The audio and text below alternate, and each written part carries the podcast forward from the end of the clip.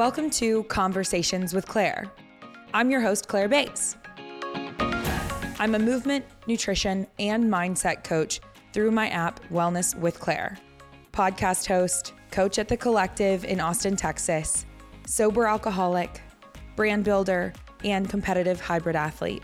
I've created this podcast to share inspiring stories and have meaningful conversations in hopes that we can create community together to learn and grow. Oh, and I hope to make you laugh. Welcome to Conversations with Claire. Let's talk about coaching and how to get from where you are now to where you want to be. Wellness with Claire is my very own coaching platform where I offer personalized meal plans, personalized workout plans based on your goals, accountability through community, and weekly group coaching calls, mindset coaching, and tracking features for results.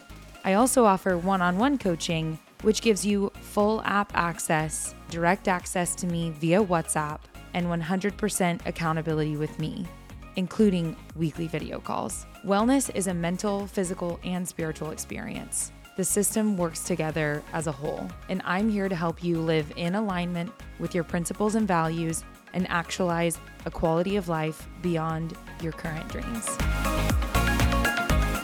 Check the show notes or the links in bios on socials to find more information about how to get involved with Wellness with Claire today. Hello, and welcome to Conversations with Claire. Today's episode, we have Jeremy Hills. Jeremy Hills is the founder and president of Kollective Inc., which is Austin, Texas's premier social performance club. That also makes Jeremy my boss. He also has an MBA. He is an investor in multiple businesses. We'll dive into more of that later. He trains elite level athletes and has been featured on ESPN, Fox Sports, USA Today, the New York Post, and many more. And most importantly, he's a father. Most important. Welcome, Jeremy. Thank you. Thank, Thank you, you, for saying yes. Yes. Thank you for asking me. I'm looking forward to this. I think yeah, this will be fun. I pestered you a little bit. Not pestered. you just consistent with your ask, as you should be. Yes. As you should be. If you don't raise your hand, you're not going to get it. Right. So, I always like to dive into how we met at the beginning of an episode. And sometimes is listen, we've never met. For us, ours is good. Right. So, we're going to go there and I'm going to tell the story. Okay. And then you feel free to add in. Let me hear it. Let me hear it. I want to hear it in your words. Yeah. My version of the story is I came to an event at the Kollective a few months ago. And I had heard of the Kollective. I had not yet met Jeremy, but I did know that he worked with NFL players. I knew that he played at UT, University of Texas. I'm from Oklahoma. We say boomer sooner. Wow. I know. Still doing that. So, in true Claire fashion, when it comes to sports, I just thought it would be fun to come into this man's place of business and proceed to chirp a bit. Now, that was before the season has unfolded like it has, and I don't have so much chirping to do at this time. I still say boomer sooner, but we be struggling. yeah, you, you are very consistent and a real fan. I will give you that. So we go through this event, this community event. He's running it, and I'm just there participating because a brand that I work with has invited me to attend. So I'm an attendee of the event. By the end of the event, Jeremy just comes over and he's like, Hey, so uh, you're going to work here. And I was like, What? Like, I don't think I'm looking for a job. and then we had a few meetings, and in true Jeremy fashion, next thing you know, I'm looking for a job. So now I work at the Kollective. And we are very, very, very appreciative of everything that you do here. Even though you went from Oklahoma and yeah, you do the whole boomer thing, you're a great person. So, no, thank you. Thank you. It's a cool opportunity. I, I, tell people this all the time, but it's when I met you, I had no idea that I was looking for a job, right? right? Like I had no idea, but continuing to meet with you and and I met with you and Ryan collectively, I think before starting five times. Right. And it was just getting to know one another, getting an idea of what the space actually is. And as I got to know you, then all of a sudden I was like, whoa, wait a second. That's actually a huge opportunity. And that's one that you would be foolish to not take. So I have tons of gratitude towards you, especially because when I first came in, I was like, hey, listen, kind of a little bit more novice in this space. And so mm-hmm. I've been doing fitness for a number of years, held certifications, but my training as a trainer reps are a little lower even though I coached in a lot of facilities this year specifically. But anyway, I'm just grateful for the opportunity. No doubt. I think you've been doing a great job. How has it been for you thus far? It's been so fun. I only was used to group fitness as far as coaching goes. Right. And so honestly, I'm thoroughly enjoying the opportunity to train one on one and make like really impactful headway with an individual. So that's been cool. That's something I wasn't seeking. And then, yeah, I mean, I think that generally here, the level of fitness that people come in with a lot of the time is actually pretty high. Right. And so that's been an interesting every facility has its different challenges and I love working with all different populations. I'm sure you probably agree it's a new challenge. Anyway, no, I'm just appreciative. I also didn't realize like I really do need those trainer reps as I am launching yep. an app and doing different things where I'm going to be coaching online. There's something about coaching in person, putting your hands on people, it matters. And so you've given me the opportunity to get my reps in. You're doing that now. Yeah, you're putting in your 10,000 hours. Here we go. Yeah. All right, now we're going to talk about you. So oh, thank okay. you for that. Did you want to uh, commentate anything else about that intro of getting to know one another? I mean, I think you hit it pretty spot on. I will say this: when I first came into that event that we had, the work event that we did with ten thousand, I wasn't looking to, to bring anybody on, but a good friend of mine, and he's helped me out in business over the years. He told me, "You, whether you know it or not, you always you're always looking for talent. Mm-hmm. You're always looking for talent, right?" And I've been in this industry long enough. January will make 10 years for me that I've been in this industry to where I know when I'm around uh, the right person. Now, it's my job and obviously some of your job to find the right seat for that person within the construct that we're trying to build, but you're the right person. And that's over half of the battle right there is finding the right people to build the thing. Mm-hmm. So after what, two, maybe three hours of time that day, I don't know if you remember, I had to rush home. Yes. So I was trying to get back home. I had a whole family event going on. Yeah. You were. People were waiting on me. But no, I just knew we would stay in touch and we'll continue to just explore, sit down, really figure out uh, more about each other. Where have you been? Where you want to go? Where have I been? Where do I want to go? Where's Kollective going? And see mm-hmm. if there was some synergy there. And would you look at that? it's exactly what what we imagined it being. And I think you've been doing a phenomenal job here. I think you're a light. I've told you this before. And I think that you have this this ability to have people gravitate to you. And it's, it's this genuine nature and the way that you interact with people in a way that you make them feel seen as yeah. well as help help get them from point A to point B. Yeah. So uh, there's so much in coaching that is getting people to the desired result and then also getting them to the result they didn't know they needed. And then there's this intangible piece that only comes when you really care. Mm-hmm. And that's the part that you can't fake and mm-hmm. you don't learn it in a book either. And so you have that piece. Uh, when I look at the reps, and I look at the 10,000 hours, I'm like, that's just a matter of time. So that's just, you'll continue to do those things and yeah. it will continue to be as second nature as putting on your shoes. But the piece that you can't teach, you already have. Yeah. So that's my experience. That's I love I it. Oh, that means yeah. the, it means the world to me because I believe you and I also believe in your vision. And so to get to be a part of that is just really, really cool. And that's something I was gonna like touch on later is just that one of the things that stands out to me. I look at the people that you have put together in this space. And I'm, you have this unique ability to identify talent. And you've been doing that in sport and all over throughout your life. But like now you're doing it in business. So we'll go back there later. Okay. Okay. But I've picked up on that very quickly. And I can see, you know, each individual that does work here, like a lot of them did not live in Austin, Texas until they decided to work for you. And they literally moved locations to work for you. You're doing something with sourcing talent and then providing value in such a way that makes that worthwhile for all of these individuals. And it does. So we'll go there later. Okay. We got to okay. take it back. We got to roll it back. So I want to go back to Jeremy was not always the successful businessman. His childhood actually looked very different. Very much so. Tell me about it. so uh, the easiest way I put it is I, um, I'm from Houston originally. I've been in Austin now since 2007, 2008. So a long time. I mean, I was in Seattle for a year. I was in Orange County for a year, but for the most of this time, separated from Houston, I've been in Austin. But Houston was a completely different life. It did not look anything like what life looks like now. Mm-hmm. I grew up in the southwest part of Houston, this area called Alief. And my specific area was government assisted living. And I don't know if you know anything about that, but it's a poverty stricken area that comes with everything that poverty comes with. So it's a scarcity mindset. The reality is there's not enough resources for the people that are in the space. And so it creates, if you can imagine, a concrete jungle is, is what it creates, is where there's not enough time to truly do any deep diving into fostering relationships and learning who you are and blossoming and growing because you have real life demands that need to be met on a check to check, week to week, month to month basis. If you can imagine a hamster in a hamster wheel is how life is going, Mhm. right? The way people normally say is that, you know, I grew up pretty fast. But I'm so thankful for those times. Oh, Claire, I'm so thankful for those times because I truly believe like it's like two different education systems. There's one that you can enroll in, and then you're afforded the opportunity to get grants and loans and scholarships to continue.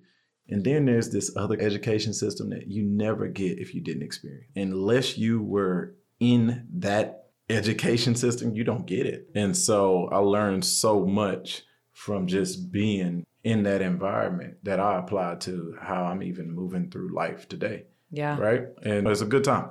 It's a good time. You learned how to be resourceful. Very much so. Very much so. So you're growing up in subsidized housing in Houston, Texas. And then you play football and you're good enough that you get on at UT. So you play football at UT. Where do we go from there? Because at that time, the vision is what? Hopeful Oh, NFL? NFL. Yeah. I was going to have a 15, 20 year career, retire, sail the world, Yeah. and probably stay in my different houses on all the different continents. Like that, that was the goal. Yeah, professional Uh, athlete was the goal. Right. right. Yeah. I uh, my senior year in college, I broke my leg and, and ripped up my ankle pretty bad. It took me a while to learn how to walk again, and that sucked.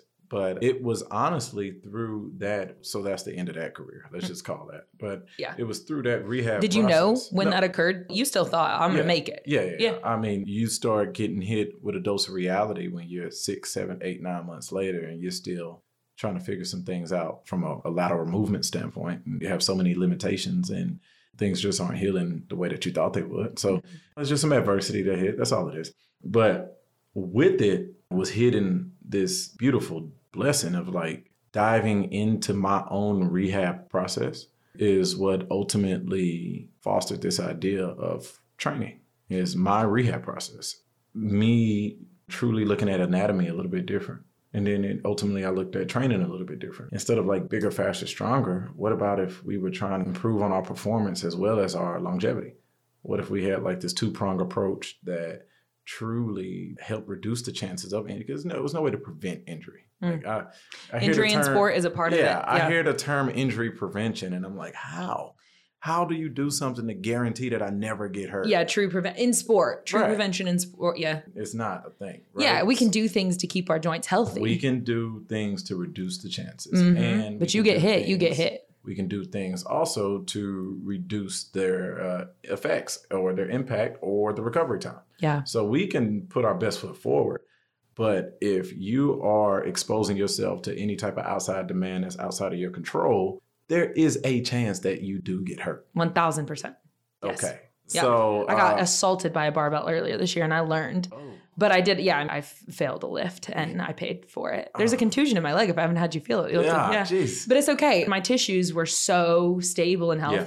It's shocking how well I recovered from that. and that's also- exactly, so you're doing the right thing. Did the motion is lotion the whole way through, and so anyway, yeah, could have been a lot worse. That's perfect. Just me diving into that. I dove into that entire thing. Needed to make some money, so I ended up working at CarMax right here in North Austin. If we got any Austin folks, I was working at the CarMax on like Parmer and 35.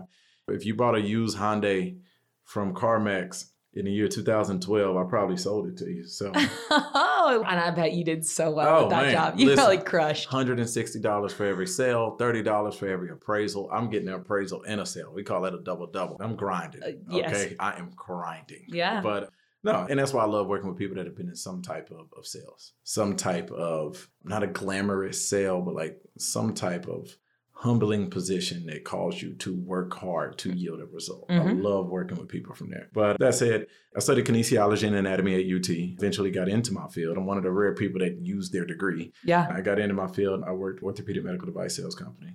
And when I first came into the company, I was the assistant of an assistant.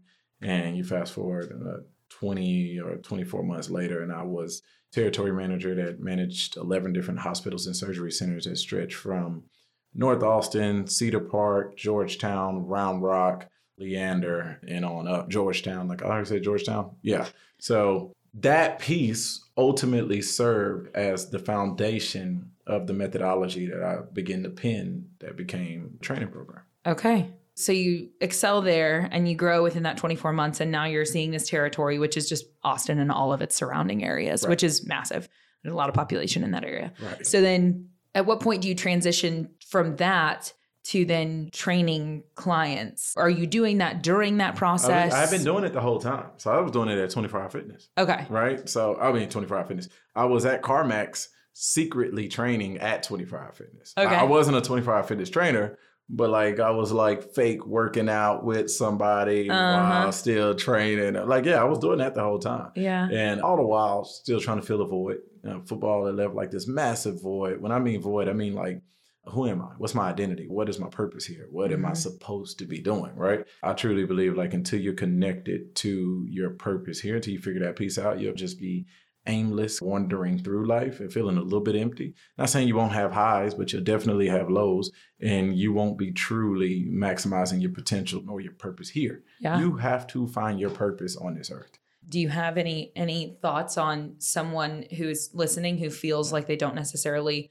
that you have all the answers but not. like what helped you find your purpose The number one thing I try to tell people is sit down and be okay getting quiet with yourself for a second. yep And then ask this very simple, very powerful question What do I like doing? yeah And it's amazing, like, what do I like? Not what do my friends like, not what do we do. Like, I would go to Lifetime and hoop every day, but it's not what I like. What do I like? What do I like? And then from there, I think uh, something that you definitely need to ask yourself is what is the thing that you do currently or would do for free? What's the thing that you do not just because there's a dollar on the other end of doing it? Like, what do I do for free? I got some of my best friends. I'm literally on a text message organizing workout groups in apartments at 24 hour fitness just because I loved training. And I, I identified that. I really do love training. I love training. You know, Yeah. I will work with whoever at that time, whoever want to work with me is who I'm working with. right So right what do I like doing? I care about health, wellness, fitness, progression, sports.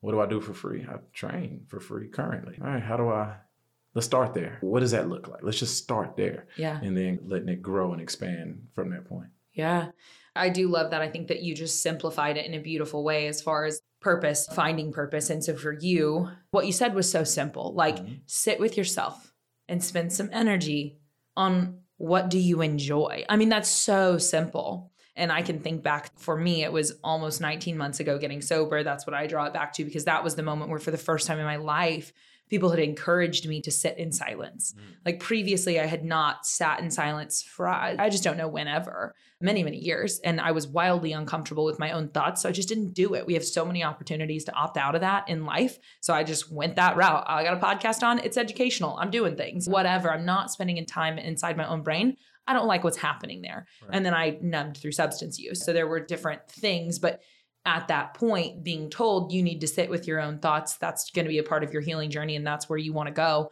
so i did that and then all of a sudden this what we're doing right now me existing here at Kollective is a part of this purpose that i found that i didn't know that i had i didn't know that i was capable of it but i didn't know that that's what occurred for me too is being forced to sit with my thoughts And that's such a big part. Like I think what you just said, I didn't know I was capable of it. It's probably because you hadn't been exposed to it. It's hard to know what you're capable of until you're exposed to either like in real time physically or exposed to the idea, the thought, exposed to the teaching, exposed to what it is. Like exposure hmm. is the beginning process of thought. How can I dream about something that I don't know exists? yeah So I think exposing it, honestly, to me, that's why traveling has been the greatest teacher in my life. Just traveling the world because it ex- exposed me to so many different ideas outside of what I knew. Mhm. It just continues to expand my world. And it becomes a part of you. Mhm. It becomes a part of you. You start to, in all honesty, you start to realize that you don't know anything. And that that's the beginning stage of any kind of learning. It's like, I don't know anything at all. Yeah. And being okay with that yeah being okay with being a novice. We put all this emphasis on being an expert. And I'm saying, find something that you're not great at. yeah Try that. Let the growth happen. be open to it. That's my grandmother who was the catalyst to me getting sober. I went down a rough path after she passed and then got sober. She lived by a phrase that I love to refer back to that a key to a vital life was a willingness to change and an eagerness to learn, an eagerness to learn and a willingness to change. to be willing to say, just because I did it that way or that was what I was aware of, I'm now aware of new information and I am capable of doing something different. Whoa, that's a trajectory. So so you start training, you're training for free, but then you start to like scale up. Your clientele is shifting. And now the skill level of the individuals you're working with is going up. And as a result, like your the respect for who you are in the space of fitness is growing. And now you're developing this personal brand. Were you aware that you were doing that? Was that your intention? Did you set that intention? What would you No. say? So for me, I was still doing it for the love. With that company, I was making good money. And I'll say this a million times over. I wish everyone had the opportunity to make all the money in the world so that they could understand that that's not the key. Right. That that's a having money can mask some things. It can make problems be swept under the rug a little bit longer. Mhm. But until you really deal with whatever it is that needs to be dealt with internally and in your life, then money or no money, it doesn't really matter. But talking about myself, having finally some funds and still not feeling good, still not like I wasn't okay. I'm not, I wouldn't go as far as to say depressed. I, out of respect for people that have dealt with depression, but I wasn't okay. I wasn't fulfilled. Mhm. I did not have the nervousness. I always tell people nervousness is a great thing. Crying is a great thing. Beautiful. These are signs that you care. You've never gotten nervous about something you don't care about. You typically don't cry about things you don't care about. Mhm. So nervousness and crying are great feelings. Absolutely. Hadn't cried in so long, hadn't been nervous in, in too long, right? I wasn't around things that I cared about. So trying to identify like what that is is actually how I even got into training. I found myself wandering off at different points. So my job with us with the sales rep with the company, all I would do is verbally assist orthopedic surgeons throughout surgery that was using my company's tool sets and Sure. implants, right? Familiar. Yeah. So you can be in one room for three, four, five hours at a time during a procedure. And you literally, when called on, are just verbally assisting. You're coaching. Mhm. You're verbally assisting, trying to fix a problem, get from point A to point B, coaching. But all I was thinking about was athletes had access to this information. We would train different. We would look at training different. It's so much stuff that we can do on the front end to avoid even being here And you learned that in that OR. in OR because that job requires you to study so much. You need to study the techniques. You need to study the actual uh, surgeons and know what technique they enjoy using and why. And then you have to understand like what's hot in the news. You're reading the med journal. You're trying to figure out all these different things. Sure. And the more that you're learning, deep diving into anatomy, the more that my sports background dots are connected. Sure. Dots are connected organically. Like I'm not even trying to do it. Dots Yeah. are connected. You're consuming something you're passionate about. Exactly. Yeah. And so I found myself driving to Houston. Any free time that I had, I would drive down to Houston and train the old high school players, like high school players at my old high school. My old head coach in high school just let me do it. It cost them nothing. They get me, they got their guys working out, whatever, right? And then these guys started playing really well. And they started getting scholarships to big universities. I mean, like Notre Dame's, Texas, Florida State, et cetera. I was Oh, like, you? I don't think nobody chose OU. It was like big schools. Hmm, interesting. Yeah, it's big schools. Okay. Well, it- this is like 2013, 14 at this time. Okay. And How old are you at that time? When you start going doing all that? I got to I got to Yeah, let's go back. 20, 23, 24. Okay. Yeah, yeah, 23, Yeah. 24 at that time. So Cool. I've been out of school for about two years now, two and a half years now. I'm 23, 24 at this point, and I'm loving it. I'm loving this part. I would dread the drive back from Houston. I'm working Monday through Friday. I'm in the car first thing Friday, driving down to Houston. I'm in Houston Friday, Saturday, Sunday, Yeah. and I'm either driving back to Austin Sunday night or Monday morning. And I would hate driving back. And then I finally, with some, I will always credit my old boss at that company. He sat me down the same way that I'm sitting across from you. And he basically told me, uh, doing good, but your heart's not here. yeah. And it was hard to hear at the time, right? Your boss is sitting you down. Mm-hmm. Yeah. Well, and you like to be a high performer. So you're like, you right. telling me that because I'm not doing well? Yeah, Yeah. But no, I was doing great. The numbers were great. The territory was great. I'm part of a great team. But he just knew all the free time that I have, I'm writing up programs. Mhm. I'm trying to figure. I'm not working on figuring out how to expand this territory. Sure. I'm working all my free time. My break time, my lunch time is going to this. How do I make And what can we build on? What did we do? Like that's what I'm doing. optimization? And um, he says, if you tell me I'm wrong, you can stay. But if not, then I want you to go do something else. Damn. The best firing I had ever had, only firing I've ever had. I needed it. That I man- needed he pushed me out of that comfort. Yes. He did not allow me to get comfortable being young. I was living on Fifth Street. I'm living on Fifth Street downtown at 23. Like Right. he didn't let me get comfortable right there, which I appreciate him so much for. Gosh, yeah. Because then I said, I'm gonna chase this thing. I'm Yeah. really gonna go after this thing. Yeah. And here we are. That was 23. I'm, I'm 33 now, and we're here. Tomorrow's Thanksgiving. Tell that guy happy Thanksgiving. I know, right? I gotta Yeah, find his yeah, number. fi- figure it out. Let him know. Yeah, yeah, yeah. That's yeah, cool. He cared about you. He, he just saw that you were capable of more than what you were doing in that. That's cool. People are cool. No, you he- can't tell me so people aren't cool. And it's funny because nobody likes being fired. Let's be clear. So I just got fired, hurt feelings for like 30 minutes. Yeah. And immediately I realized it was actually a weight lifted. Yes. I wouldn't have fired myself. yeah. The money was good. Yeah. And I didn't know what to do next. Nothing was proven. It was so much uncertainty around the decision to be made. And it was a prestigious position. Mom was proud. It's like all of the reasons to stay.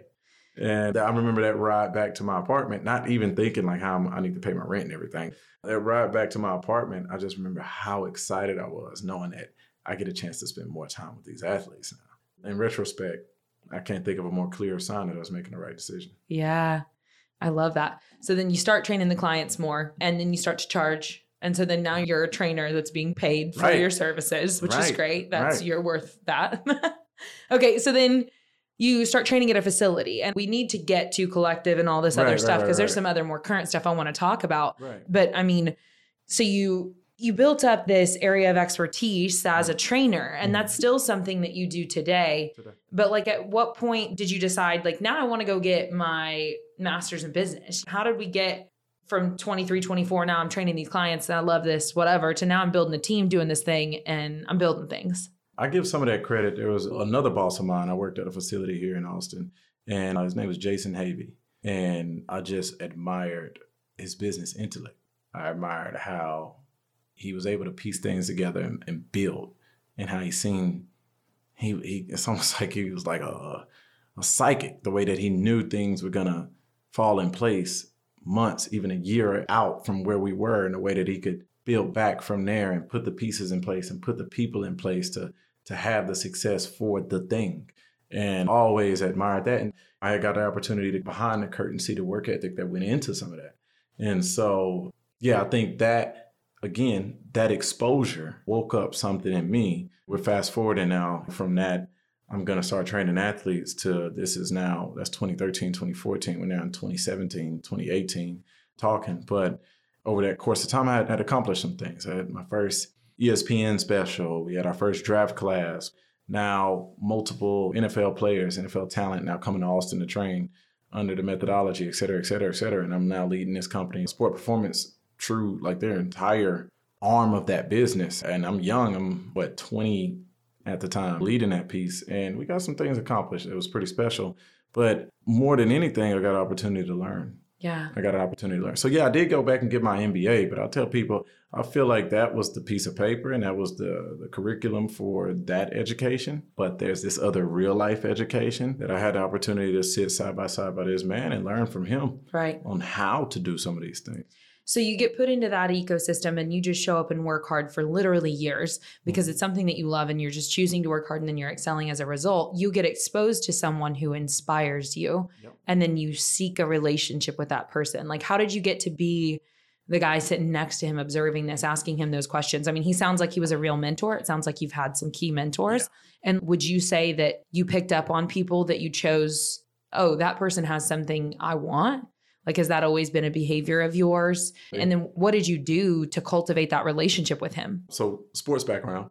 One thing we always say is success leaves clues. If you pay attention, all the clues are there. Yeah. And then we believe identify what good looks like. So whenever I'm doing anything, I always look at the field and find the people, a couple of them I try to, who are doing the thing successfully. And then I narrow that down to who's doing it successfully in a way that I think organically fits with me. And then I narrow it down there. And then I watch them and I pick up on both what they are doing that I would do and what they're doing that I would do different. And then I try to, I don't think anybody owns inspiration. So I'm inspired by those things and I consume information, conversation. I seek out conversation. I seek out information. I seek out counsel. And I ask, I'm pretty straightforward. So I ask Mhm. whatever questions need to be asked and whatever they're comfortable sharing, they share. And then I'm not afraid to do my own homework to put my own spin on it. Similar situation there. Mm-hmm. One of the things that stuck out to me is that you're young. I'm young at the time. I'm kind of flying high with a little bit of success. And I was like two minutes late to the very first meeting I ever had set up with him. Mm-hmm. And before the meeting got started, he stopped the room and goes, Hey, out of respect, I'll never be late for when you schedule time with me. So I'd appreciate if you're on time when I schedule time with you. First time I had been checked in a while, right? Yeah, yeah. And I said, No doubt. That was the last time I was ever late to anything, and he was never late to anything. So again, just looked at how he was doing things, mm-hmm. right? Ask questions when when I need to ask questions, but a lot of times if you're paying close enough attention, you just got to ask anything. They're showing you. Yeah. I love that. That's powerful. It does leave clues. You're exactly right. And then the more that you do the work, you get exposed to those people. Like that's the cool thing is that organically occurs. You become the person that gets to be in the room through that work. So now you've had this vision for Kollective which by the way this is a social performance club and you probably can tell it better than i can. In fact i probably should just hand this off to you.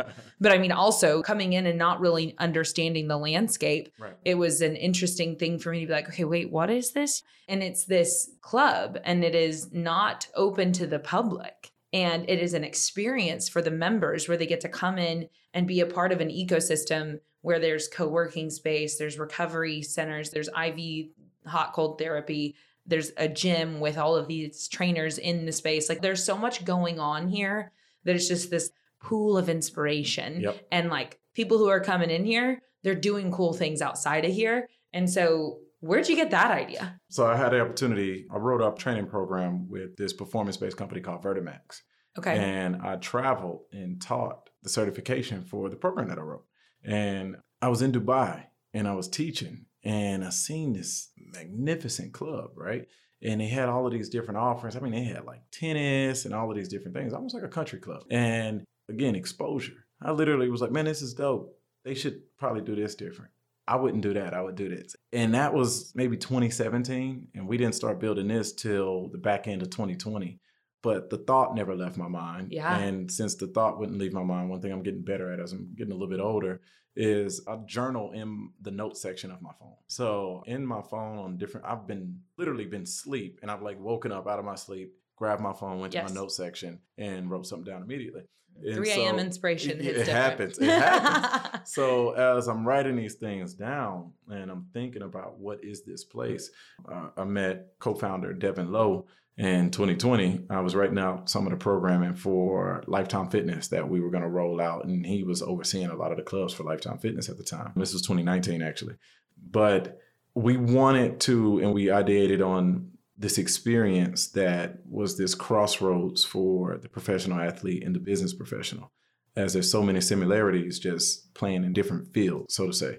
Then we thought of how do we create this thing for these people as well as protect them from vultures, from people that just simply want to take advantage? Mm-hmm. And we understood that the only way to do that is to control the door, which is where the private club came in.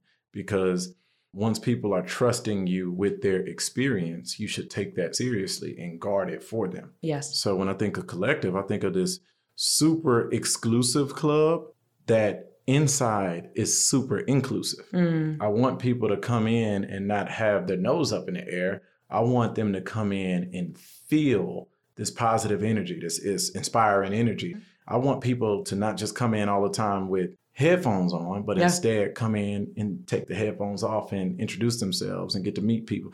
And I've been seeing so much of that, which is why we call it a social performance club, is because yeah.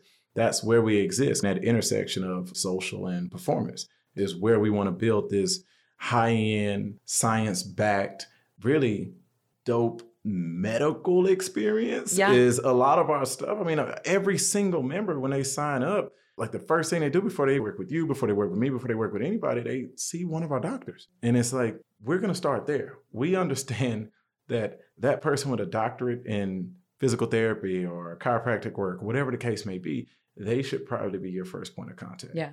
And then refer out based on goals, based on personalities, based on everything else. And we have very selected individuals as leaders in the space to now help these people guide them through their journey. So. Yeah. And you're right. And I think that's one thing that's been really inspiring too for me to come into the space. Yes, you have all of this medical staff on staff, which is so cool.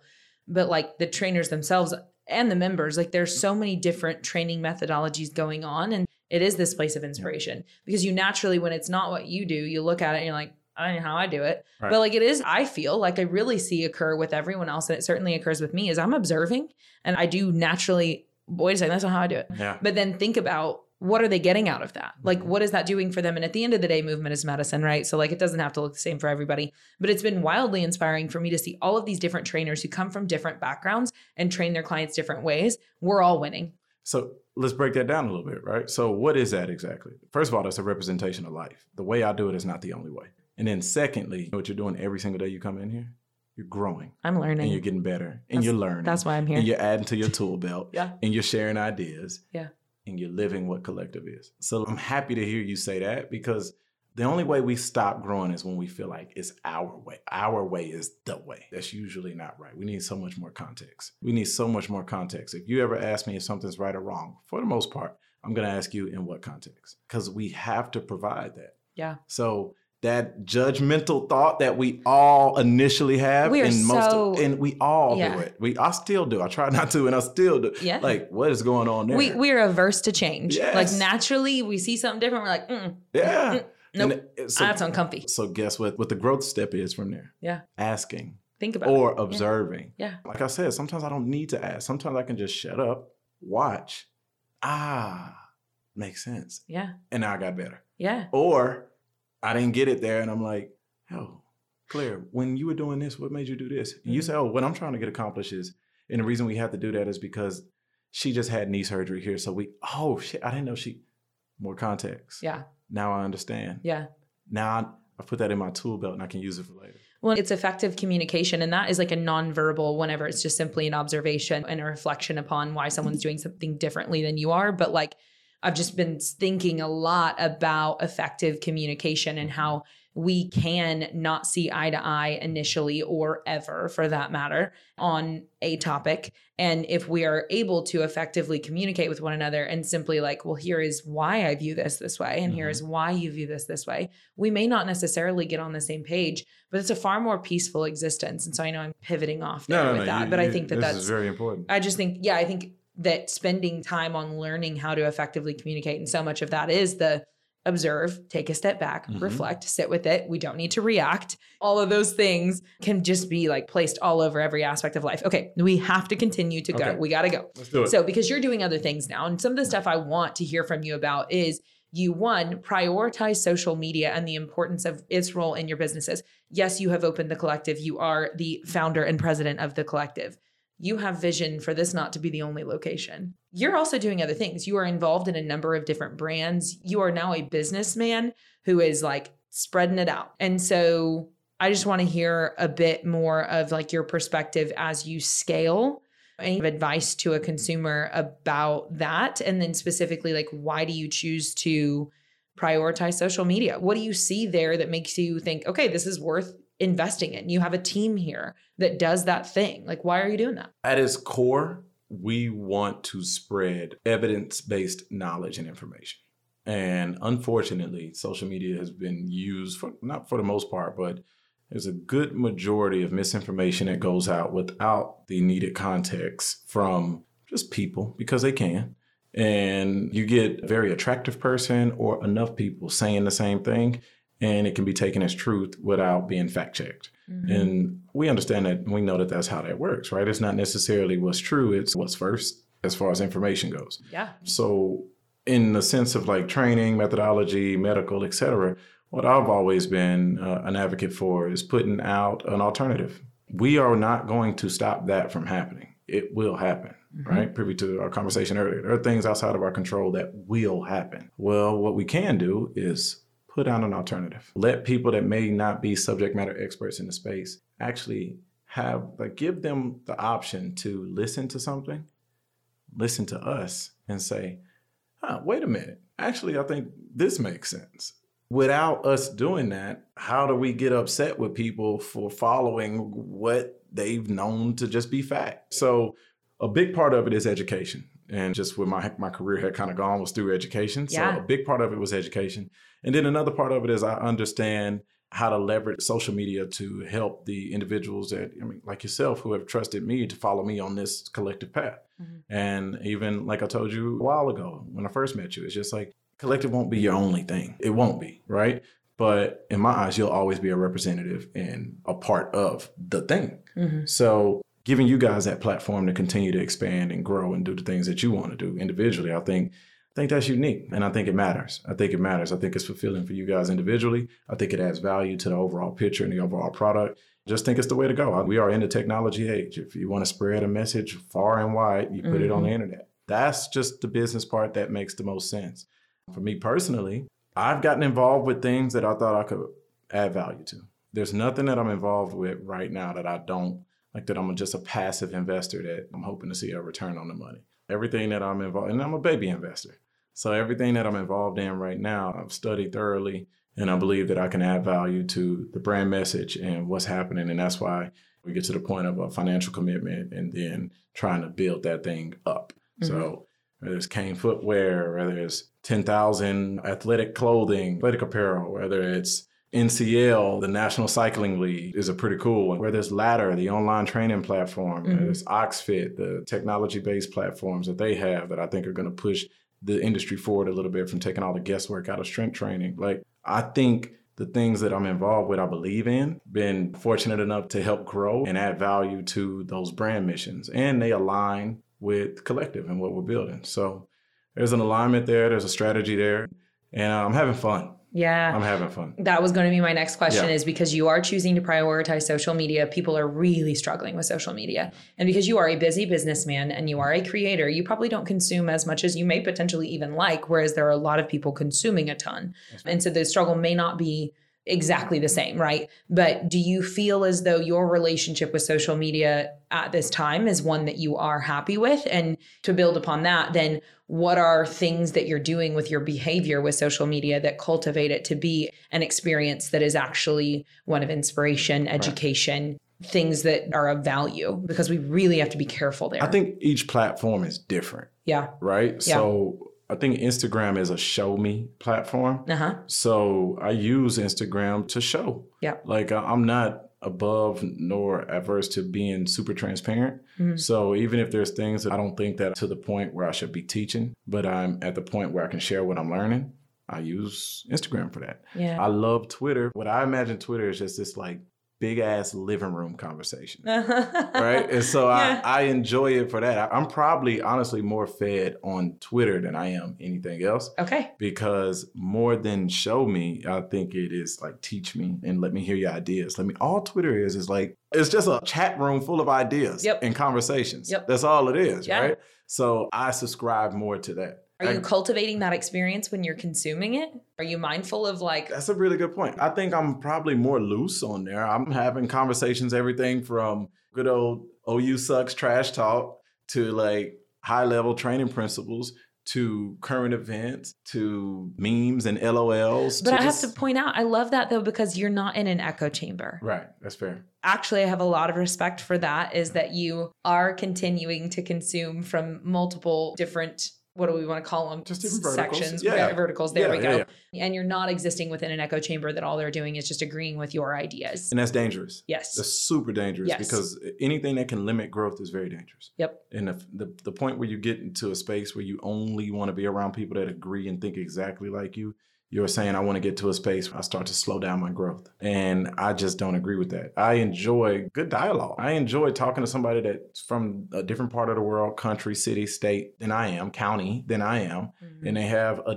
different view. It doesn't make it an opposing view. It doesn't make it wrong or right. It's literally different. And a lot of times I found that that's where my biggest growth steps have happened yes as well as where I've left feeling I've left feeling like the most inspired and the most fed. So trying to be in that kind of space as much as I can, I'm okay with. And then when you do find people that you connect with and they think like you and they're finishing your sentences, that's dope too. Just don't make sure that's all you're getting. for sure Right. So like most things in life, there needs to be a proper balance. right Balancing, it's Yes. a verb. There we go. No, when I look at that, that's why I can understand. And I used to be that way. I can understand why, Sure. especially Instagram, especially Instagram.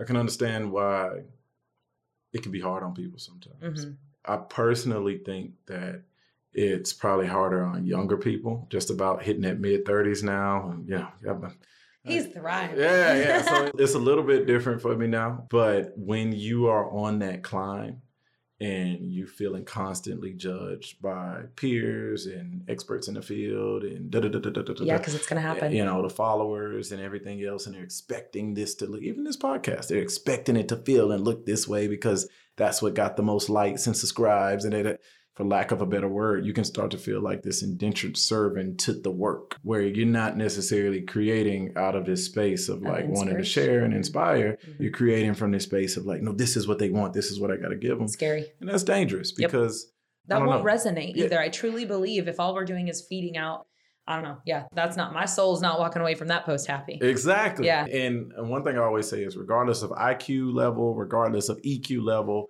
people feel they're not dumb. People are not dumb. Nope. They feel when something's real. Mhm. They know when something's real. Mhm. So you're putting out this curated content, which nothing's wrong with curated content, but they're putting Sure. out this curated content that's on this queue of dropping at these peak hours and there's research to back it up.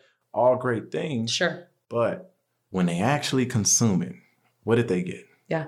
And I think that's what needs to be answered. Well, and did they get something authentic from you or not? And if they didn't get something authentic from you, like that's one of the things too. I think about with all the social media stuff. One thing I always like to keep in mind myself is like I have got to make sure that I'm getting involved in active real life situations Right. with humans because I love the opportunity to have meaningful impact on the internet. Like the opportunity to do that right now is like blows my mind. The Yeah. fact that I get to do that in any capacity is wild. I'm so excited to grow it, Yeah. but I have to physically, tangibly interact with humans to be like, okay, we're doing the thing.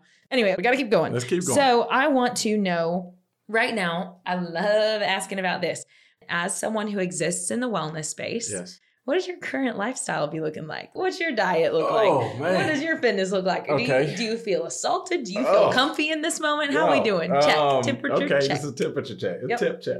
No, I um I'll tell you this, complete honesty. I take care of myself. I probably do more maintenance work throughout a year than anybody else, right? Just because I beat my body up playing football for a long time. Mhm. And then I'll see like this physical change, positive physical change that'll happen once all the athletes get back in the off season because I'm hitting it with them. I'm still there with them. Yeah. My saving grace and the thing that's been a big positive for me is first of all, I acknowledge that this is a privilege that I live in, but I have my chef make, I eat pretty clean throughout the year.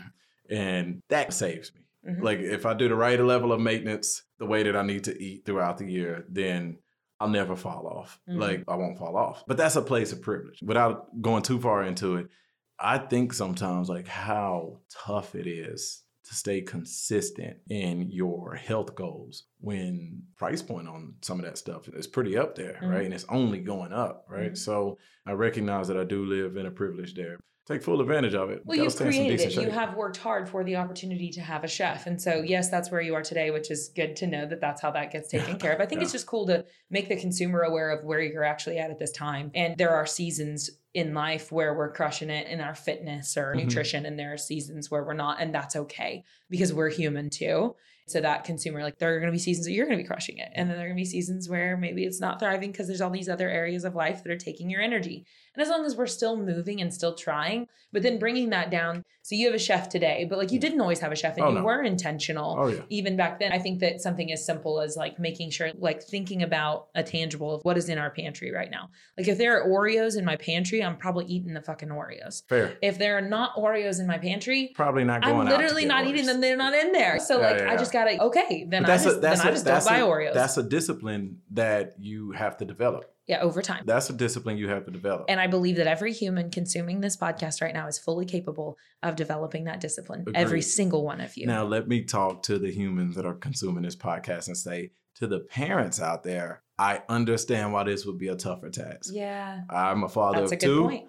And my daughter wants Gusher candies, Oreos, and like she wants the sweet. And I'm not gonna Sure. rob her of that. Now we don't go crazy with it, Yes, she gets some. there's now a different level of discipline for me because when I open the pantry, It's there. it can look like aisle five in the candy aisle. But I'm not. I don't know. I just built up built discipline. Yeah, and you like have I'm a chef that makes me like you have built a Yeah. situation that works for you. And for me, I'm a big component of like it's easy for me to stay consistent as long as I like what I'm doing. And so I tell my chef, look, man, Gil, you got one job. I need you to make healthy taste good.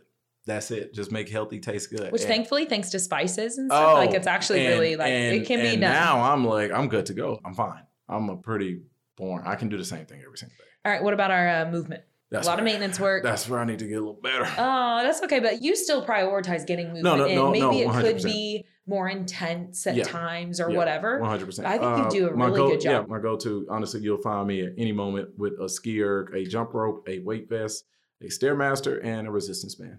Okay. That is, I will create a great program for myself that just lasts with those, right? Now, like most men that I know, and I'm sure most people, you want to feel good in your clothes. So I get under some weight, I get under some load, and Yeah. we put up a little load a little bit. But for the most part, literally, like I'm working resistance bands, jump ropes, and stairmasters and ski ergs. Which, for the record, guys, he looks great. So like Hey. that works. Thank you. You're welcome. Yeah. All right. So, what is something that you feel like you're doing well Mhm. that you would like to do better or do more of?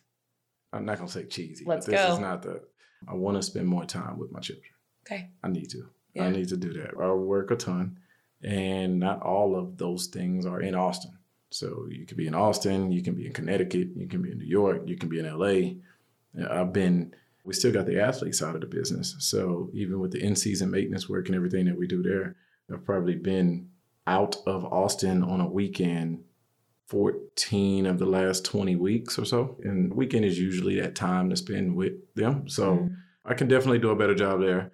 Outside of that, one thing that I'm working on that we can do a better job of, and I mean this, I'm so serious about this. You can ask anybody that is in like the high level leadership meetings, but I want us to continue to deliver at a Ritz Carlton Four Seasons level the experience and the promise that is Kollective that we gave every single member when they signed up. So I am always working on how to make this better Mhm. at all times. I'm always working on how to add more value, how to make this better, how to make this more seamless. What can we be doing every single day to get 1% better at the thing it is that we say we love? So Yeah. between those two, my, my babies, Kollective, my baby, and Saint, Savannah and Saint, my babies. So Savvy and Saint and Kollective. I'm working on those three babies at all times. Those are good babies. Yeah. All right. Three things I'm grateful for. One, Thanksgiving is tomorrow. So I am grateful for the opportunity for the whole freaking world. Well, I guess not everywhere in the world celebrates Thanksgiving, Yeah. but for so many people to take a moment to spend some time with some people they care about. Life is going so fast all the time. The fact that everybody, for so many people, take this day Yeah. to just appreciate their people.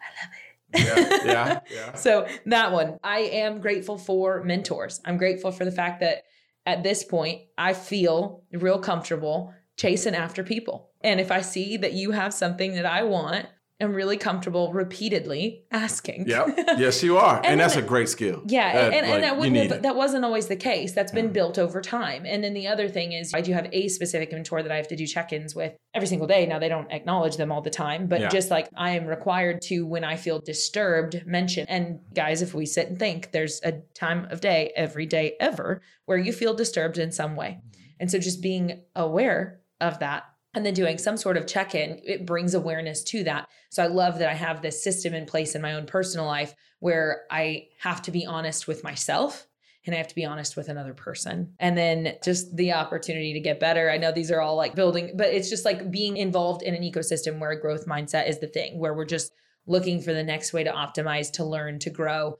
I get to be in rooms like that so frequently now, where when I was growing uh-huh. up, I wasn't in those rooms. Right. So to get to be in those rooms today is a blessing, but it is also one that has been worked for. And I'll continue to work to be in those rooms. And that's what you can do. As I always say, hey, that, that blessing that you're praying for is right behind that work you're avoiding. You have to work. You have to do your job and a lot of blessing to do the blessings job. Like Yeah. you got part of that thing too. So no, that's good to hear. Absolutely. Anything else you want to tell them about?